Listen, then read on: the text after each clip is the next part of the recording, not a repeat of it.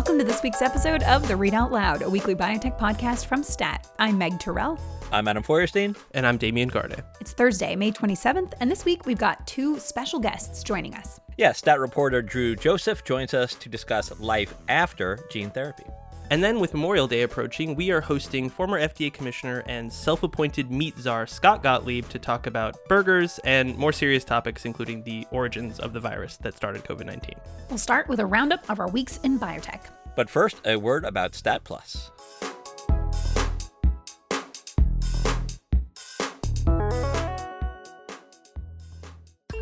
Enjoying the Read Out Loud? Subscribe to StatPlus to get stories like these. StatPlus delivers daily market moving coverage from across biotech, pharma, and the life sciences. Subscribe today to get access to breaking news, exclusives, and analysis from our award-winning team. Subscribe to Stat Plus today at statnews.com/slash-subscribe. And as a special thanks for being a Read Out Loud listener, enjoy 10% off your first year by using the code POD. P-O-D.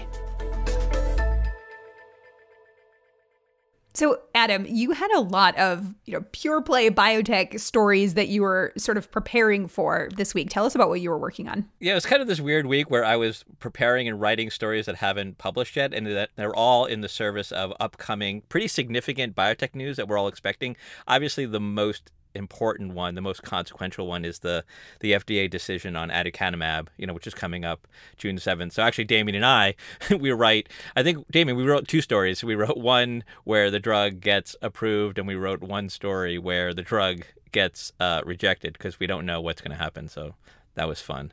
And then you know, there's a bunch of other stuff though too. There's you know, Vertex has data that that everyone's expecting on a drug for a, a rare disease called AATD, uh, which is you know kind of it's it's really important for Vertex because you know we all think about Vertex being this incredibly fast growing company that dominates cystic fibrosis, but but that growth is actually slowing because they're running out of patients to treat. So they kind of need a new blockbuster franchise, and people are looking at this AAT drug as potentially sort of the next big thing at Vertex. Um, and then there's Sage Therapeutics, which you know has their depression drug that you know failed uh, a, a, phase three study back in uh, to late 2019, and they've got a second go at depression, and those results are imminent. So yeah, I've been kind of just writing stories, getting ready for these big events to happen. Man, sounds like it could be a busy week leading out of Memorial Day and into the first week of June. Well, hopefully, I think a lot of people are looking at those uh, these events, and if they're positive, as kind of being sort of big sentiment changers for hmm. biotech. You know, the obviously the stocks are down this year. It's not been a great year for biotech stock performance. So hopefully, if these things are positive, then sentiment you know kind of turns to the upside. Damien, what else have you been doing? Um, you know, I spent some time this week considering the plight of the sell side analyst, who you know, a, a, class of people that we don't we don't often spend that much time talking about. But you know, in, in the world of Wall Street, there is the the buy side, the people who are buying stocks, and there's the sell side, which are the the banks that are selling them to them in, in the sort of the crassest possible terms. And those banks employ analysts who basically send out research uh, to investors as a sort of I mean, I don't want to be dismissive, but it's sort of like a lost leader from the bank's perspective. I think about them sometimes because they have what I think is a really difficult job because the clients what they really want is one-on-one time with the executives of the companies. And what the companies really want is positive coverage from these analysts. And so sometimes the analyst's job, which is ostensibly to you know, really dig deep on these companies and when something is bad to say that it's bad in however many couch terms, that can make it to where those companies will want to withhold that access if the analyst isn't providing, uh, you know, the kind of analysis that they want. And likewise, it can alienate clients if the analyst just seems like they're constantly rubber stamping everything is good. Anyway, the reason I was thinking about that this week is because a lot of that research, you know, there's been, you know, studies done that something like 5% of it ever gets read. The rest of it is just lost in the inboxes of investors. Hey, Damien. Uh, yes. I'm sorry to interrupt, but I want to let you know that I have 58,000 unread sell side note emails in my inbox. I mean, that's the thing. So you can imagine if you were a fund manager at whatever capital that you know that that's probably what you're facing as well if not maybe even more depending on how many sectors you're looking at And so it can be very difficult for these analysts to stand out, to, to crack that 5% threshold. And anyway, the reason that came to mind this week is that I think we talked about this before on this podcast. There's a company called Werewolf Therapeutics, which went public with the symbol HOWL, which is very cute. And I think we all had a laugh. And anyway, the whatever kind of waiting period um, since the IPO has elapsed, and thus the sell side researchers initiated their coverage. And that led to what seemed like a sort of linguistic bake off between these analysts who have this task of trying to stand out in the inboxes. And we saw, um, I think, a lot of creativity in that. And I wanted to highlight what I thought of the ones I saw. And Adam, I know you tweet about this as well. Um, the best, which was from SVB Leerink's Daina Graybosch, whose uh, subject line uh, initiating coverage on it was "Cancer Beware" (parentheses Wolf colon next gen therapies hiding in plain sight parentheses okine and that is cyt um, as i assume you would imagine So clever. um, i yeah i wanted to uh, i wanted to one uh, let all the sell side analysts know that i see you you are valid and i wanted to let uh, daina graybosch know in particular that i think that you uh, went above and beyond this week and so you know fair play to all of the sell side analysts Meg, I want to know what you were doing this week, but first, I want also your opinion on sell side analysts using puns in headlines or research notes. How, how do you feel about that? I love it. Um, I, in fact, often will tweet out my favorite one of the day. Every time I hear the word, the name Werewolf Therapeutics, I think of um, that song from 30 Rock, uh, Werewolf Bar Mitzvah. Do you guys remember that? Werewolf bar mitzvah, spooky, scary. Boys becoming men, men becoming wolves. Werewolf Um, anyway, that's literally what always plays in my head. But I am hoping, Meg, the fact that you work for NBC means that they will not sue us for using Yeah. that interpolation of their copyrighted material. Yeah, my, my take on Werewolf was not, this is not necessarily uh, original, but I, I, they really should be based in London. Is that going over over over people's heads? I feel like it's a literary No, it's a- reference that I. It- it's that Warren Zevon. no, song, it's a it's a Warren Zevon. London. song, Yeah. Well, yep, way over my head. anyway, what I have to contribute to this podcast this week um, is a story about a ticker as well. Um, I actually heard back from Art Levinson, the legendary former CEO of Genentech, um, after I'd reached out to him um, about last week's conversation that we had about Ginkgo uh, Bioworks taking over the DNA symbol, which of course was Genentech's. Um, I asked him, you know, how he felt about it. And um, he wrote me back this week and he said, um, My first reaction was surprise and a bit of disappointment, but I quickly got over it. He said, With the events over the past 15 months and perhaps some wisdom that comes with age, it wasn't hard to move on. Um, and then, you know, I, I noted that Adam felt pretty indignant about it. And um, he wrote back, uh, To be clear, I'm not judging anyone who might feel strongly about it. I get it. So, Adam, Art Levinson sees you. But I also feel like I need to say he did not comment at all. He said specifically he was not commenting on the particular company that assumed the symbol. It was just the idea of the symbol being used by anyone. It's a very it's a very measured uh, response from Art Levinson, which I which I expect. But but first of all, the fact that you got Art Levinson to respond to your email is pretty spectacular. So you know, kudos to you for getting him to respond. He's been kind of elusive since you know in in, in recent years. Totally. But maybe he just how strongly he feels about the DNA ticker. I honestly expect him to be like, "Why are you emailing about this? This is stupid." like, but he wrote me back. And he was like, "Yeah, I was kind of sad, but then I got over it."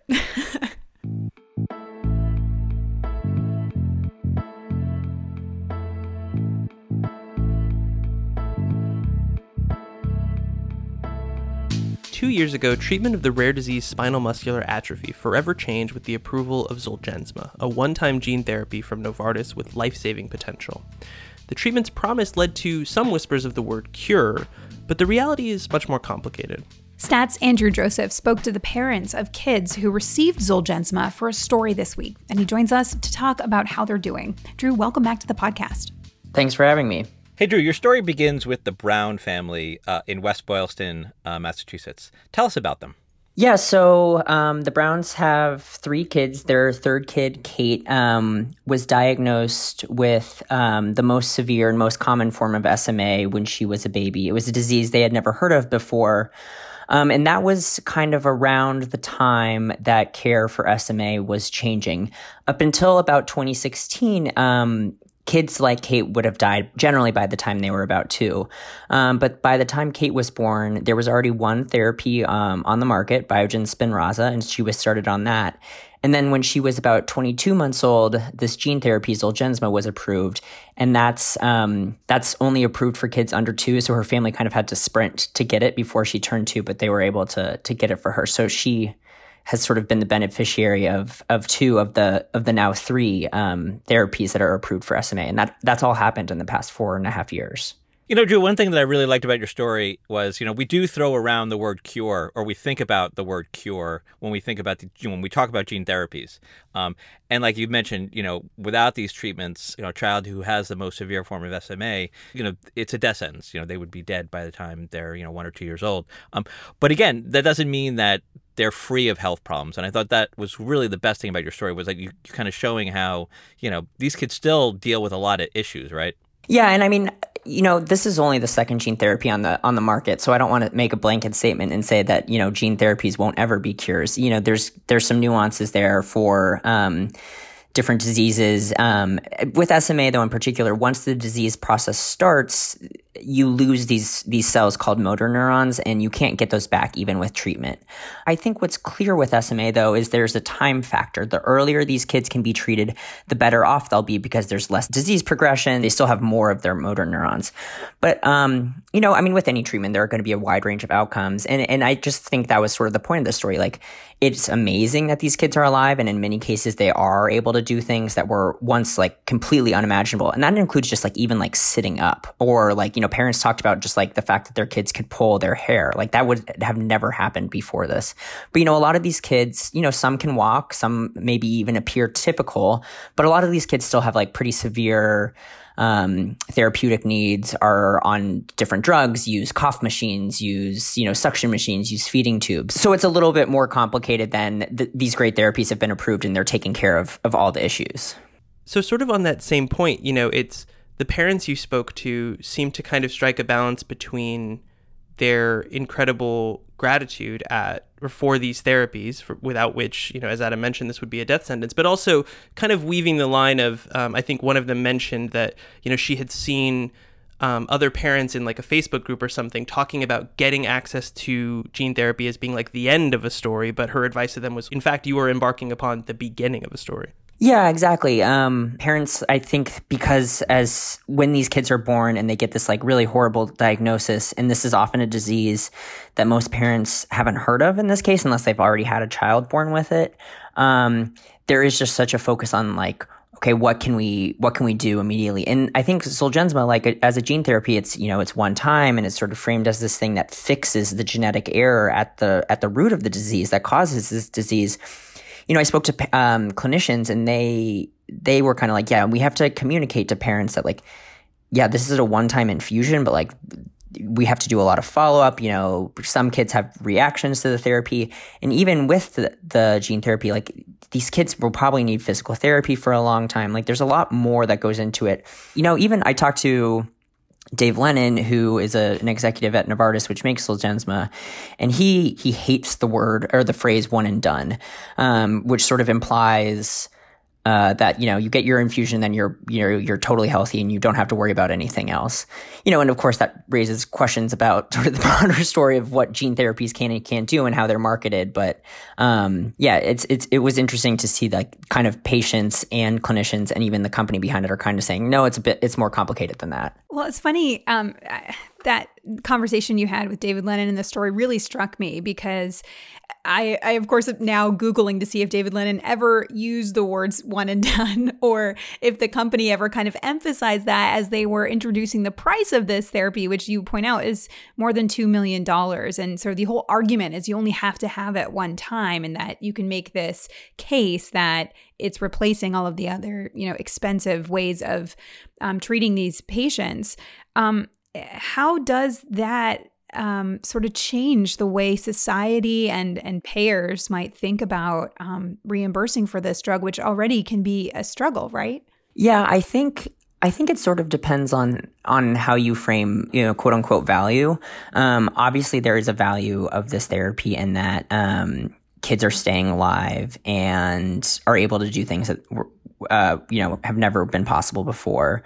Um, and what Novartis would say is like, we just sort of need to rethink, di- rethink what value is. You know, they say it's sure it's a $2 million therapy, but that's actually less than the cost of um, Spinraza if you have to get Spinraza every four months for years and years. This they kind of say like this is like as if you were getting years of benefits just but in one price uh, at a one time therapy.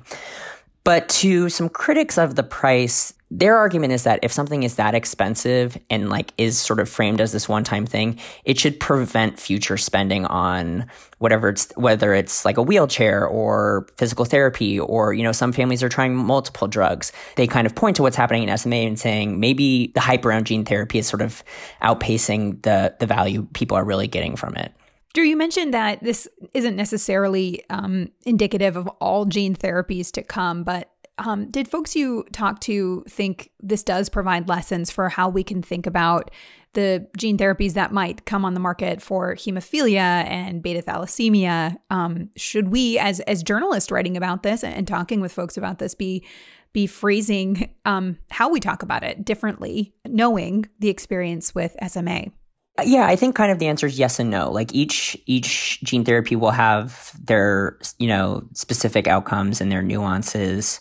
Um, but I think a lot of companies and a lot of patient groups are looking to the experience with SMA. Um, you know, companies are trying to figure out reimbursement policies because these drugs are so expensive. So they're trying to come up with like a you know an installment plan almost for insurers to pay for it over years or like maybe if you don't get good results you don't pay as much. So it's leading to a lot of um, i guess trying to come up with some innovative uh, payment plans. Um, i think patient groups are starting to recognize um, you know, some of the outcomes for at least some patients may be more limited than what they might have expected. Um, and they're trying to sort of communicate that to families that this is actually a really complicated process. Um, and even, you know, for clinicians, I talked to a, a a pediatric neurologist at Children's Hospital Colorado, and she was saying with their experience from Zolgensma, they've established a quote unquote gene team in sort of anticipation that they're going to be doing a lot more gene therapies in the future. And that just sort of ropes in all the specialists they might need, all the potential side effects they might um, see, you know, after uh, a gene therapy is delivered. And so, yeah, everyone is kind of using this as a um, at least a, a, a partial point of instruction for what could come with other gene therapies going forward. Drew, thanks for joining us. Thanks so much for having me.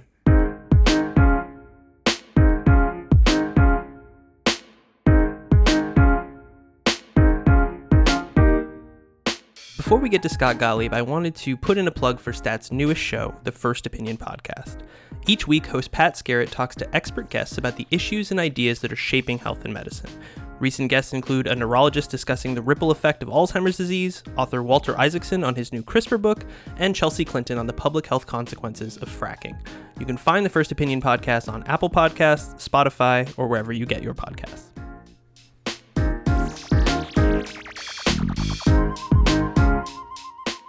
So it's Memorial Day weekend, which means summer is finally here. And who better to celebrate than with Scott Gottlieb, America's most famous incinerator of grilled meats. Scott, welcome back to the podcast. And please tell us what does a burger cooked to the volcanic temperature of 160 degrees actually taste like?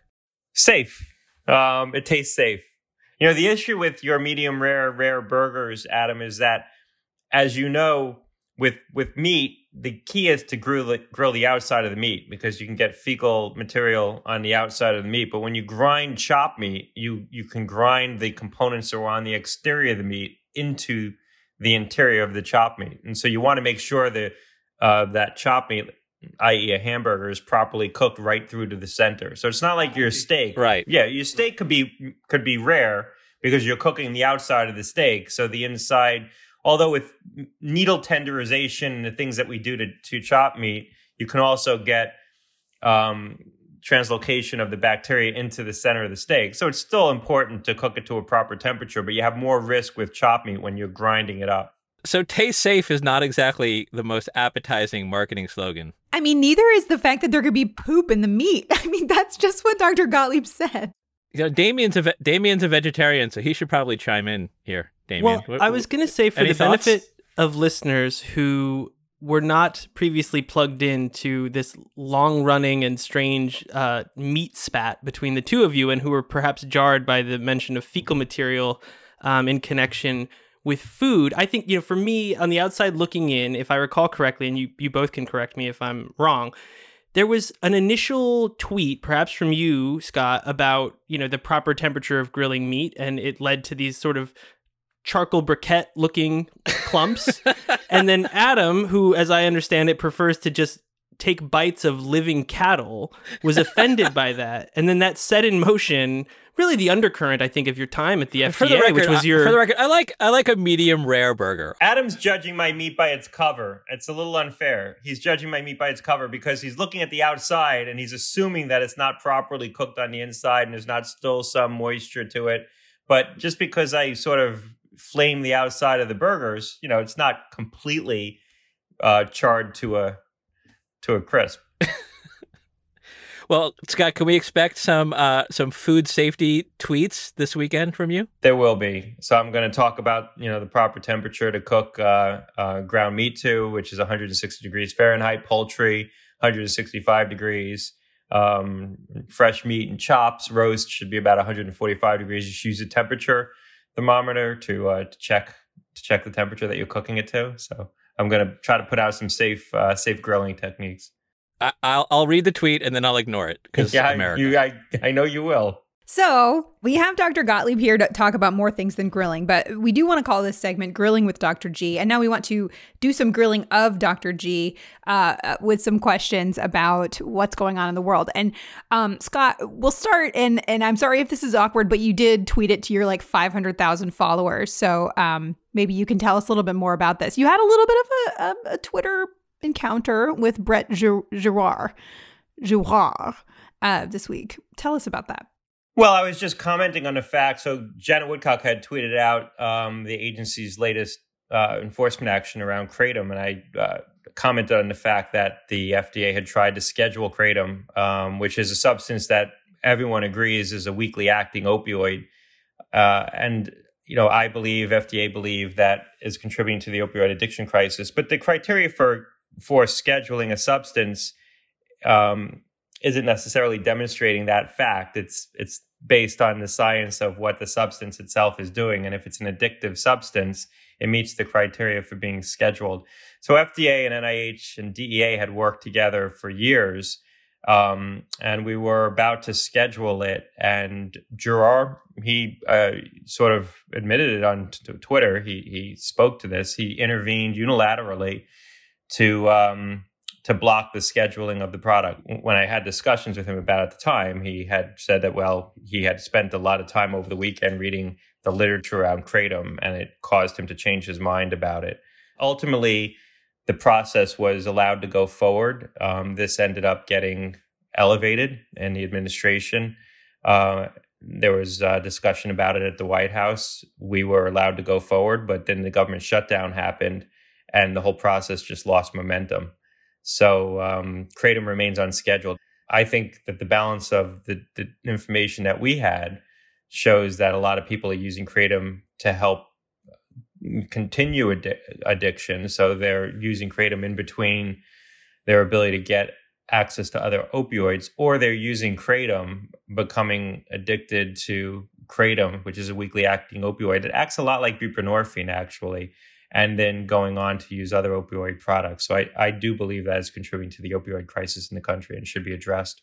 I don't know if it's Twitter or, you know, obviously everything on Twitter it gets escalated. So is there bad blood between you and Brett over this issue? Because it, it, seemed like the it seemed like the tweets got a little personal between the two of you. Well, I don't know that if you look back at the sequence, um, I wouldn't interpret it that way. I mean, I I I had put up what I thought was a very sort of bottom line policy statement with refer- referencing the FDA action. Um, and then his reply, I think, is what you're what you're referring to. Yeah, exactly. Um, I don't know. I think that that's reflective of just general temperament. Um, I don't know that that surprised me, frankly. Well, speaking of the FDA, I mean that's all kind of looking back at at things that took place under the last administration, but now we are almost in June, and there is no nominee to be a permanent commissioner of that agency. And I don't know, I'm just curious, what do you, we, we've heard a lot of commentary from around. We've heard criticism of the administration for not prioritizing this to a greater degree, given the fact that we're in a pandemic. And I know there are counter arguments to that as well. What do you think is going on at this point with, with sort of that decision? I don't have a lot of insight into it. If I had to guess, it's that they have a very good acting commissioner who they're happy with and in no rush to um, make a change. Uh, I, I, don't think that it's going to be hard to find someone who's more competent than Janet Woodcock in filling that role. Uh, and you know that could be more effective in terms of getting things done right now in the setting of a crisis. And so, why would you why would you change that out if you want to move quickly, you want to advance policy quickly? You have the perfect commissioner to do that. I think there's still people, based on what I've heard, there's still a lot of people who'd like to see Janet permanently nominated for the role. And I think to the extent that she stays in the position and is able to put wins on the board, do some things around the issues that folks on Capitol Hill care about, particularly with respect to the opioid crisis, I think that's become um, the flashpoint. I think Janet's going to be able to advance policies that meaningfully address that. And to the extent that she's able to do that, hopefully that can win over some converts on Capitol Hill as well. And maybe the dynamic, the political dynamic for her being formally nominated into that role changes. So, separate from the long running dispute between you and Adam about the proper temperature for meat, another subplot of the entire pandemic has been the interest in and debate over the origins of the virus that causes COVID-19. And I think that's that's really heated up in recent weeks with a lot of attention on, you know, a theory that it could have leaked from a lab rather than uh, I think the more common explanation that it had jumped from an animal. I feel like thinking about your tweets, you've always been open to um, and considerate of the possibility of this lab leak theory, and maybe kind of stirring the pot a bit as as that interest has escalated. I'm curious, you know, what do you think about the state of that debate, and then what kind of information do you feel like we need to see to have a definitive grasp on the answer to that question? Yeah, I'm not sure we're ever going to have a definitive grasp on the answer to that question. Um, unless we find the intermediate host where the virus uh, originated from, the animal host, which we haven't found after an exhaustive search, or unless we have something that definitively demonstrates that this came out of the lab, a whistleblower, um, access to information that somehow wasn't, um, you know, that that was made available that hadn't been made available previously. From my standpoint, this matters because um, a lot of the discussion around how to prevent the next pandemic has focused on zoonotic sources and trying to improve um, handling of foods and wet markets and trying to look at all the risk associated with humans encroaching on natural habitats. None of the discussion has been around how do we get better security and better practices around BSL 3 and BSL 4 labs. BSL 4 labs are springing up all over the world we don't really have good international governance of those labs. We don't have good governance of their practices. We don't have good governance of what kind of research is going on in those facilities. And if you think that there's a possibility this came out of a lab, um, I think part of the policy response ought to be getting better governance around high risk research and high risk laboratories. And that discussion is not happening. And I think that's where the risk is that we don't we don't engage the that side of the ledger in a meaningful way. And as far as you know the lab leak theory i think there's there's two narratives here and one is interfering with the other one narrative is that there's a direct connection between nih and and us researchers and this this strain which was engineered deliberately by chinese researchers not necessarily to be a bioweapon but engineered deliberately i think that narrative is untrue and i think that that that political narrative is conflicting with a more plausible narrative which is that this was a strain that was um, found in, in nature, that was brought to the lab for further evaluation. And in the course of evaluating it and maybe doing research on how to develop countermeasures against it that were well intentioned, it became more humanized, um, more human adapted, and accidentally was was walked out of the lab, probably by people infecting themselves. I think that there's some plausibility to the second scenario. And unfortunately, the political narrative that's being pushed around the first scenario is, I think, obscuring the possibility of the second scenario and causing people who might be a little bit more open minded to it to, you know, sort of push back from the table. So you know, as all of this investigation is going on into the origins of the virus, we're of course entering a summer in the United States that many people here in this country are incredibly excited about. Um, more than 50% of adults are vaccinated. Case numbers are now experiencing exponential decay, which is just the most wonderful term I had never heard before the pandemic that I'm now understanding. What is your expectation for what the pandemic looks like, um, both here uh, and globally in the months ahead? Well, very worried about what's going on globally, but I do think that in the US, we're entering sort of a post pandemic period, and it's not going to be a binary um, point in time. I mean, we're going to evolve out of a, the pandemic period into a more seasonal type of picture with with the coronavirus, barring something really unexpected happening with a new variant that changes the characteristics in a, such a profound way that it, we're effectively dealing with a new virus. The bigger risk, or, or an equal risk for the winter, and even for the summer for that matter, is other viruses. We haven't been socialized to the normal epidemiology of Coxsackie virus and enterovirus um, an echo virus in the summertime. You see rising levels of respiratory syncytial virus right now. Next winter could be a pretty hard flu season because we, we missed a whole year of flu. We haven't put immunity into the population. If we have a mismatch between the flu strain that circulates next year and the, and the vaccine we use, it could be a pretty hard flu season. Now, mitigating against that is you know, you can argue, well, maybe the epidemiology of disease has changed a little bit because we've all become a little bit of germaphobes in this country. So maybe all the purelling that we're going to continue to do and the occasional mask wearing and just being more conscious of the spread of respiratory pathogens generally and even even pathogens that spread fecal oral. Um, maybe all of the, those activities are going to help mitigate the spread of some of these things that r- might otherwise take off because we haven't seen them in a while. So it's hard to know which way that cuts. You can kind of lay out a theory either way, but I know there's some epidemiologists who are worried about flu next winter, that we have a, a really bad flu season. And on top of that, we still have conti- some continued spread of coronavirus. And that's the scenario I think people worry about. Scott, thanks a lot for joining us, and have a great Memorial Day weekend. What's uh, what's on the menu for the weekend? Well, I'm going to cook your favorite um, burgers, Adam. Um, Awesome. Well done. I'll send you. I'll send you a nice picture of them with a thermometer in them. Enjoy those, and and thanks again for joining us. Thanks a lot.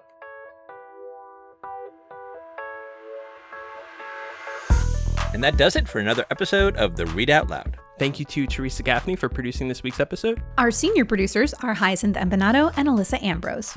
Our executive producer is Rick Berke. And our theme music is by Brian Joel. And we'd love to hear from you. Tell us what you like about this week's episode, what you didn't like, and your preferred burger temperature, or if you don't eat burgers at all.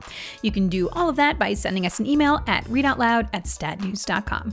And if you like what we do, leave a review or rating on Apple Podcasts or whichever platform you use to get your podcasts.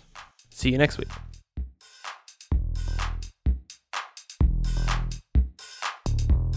How to grill a hamburger. Place hamburger on grill. Count to 10. Flip hamburger. Count to 10. Remove hamburger. Eat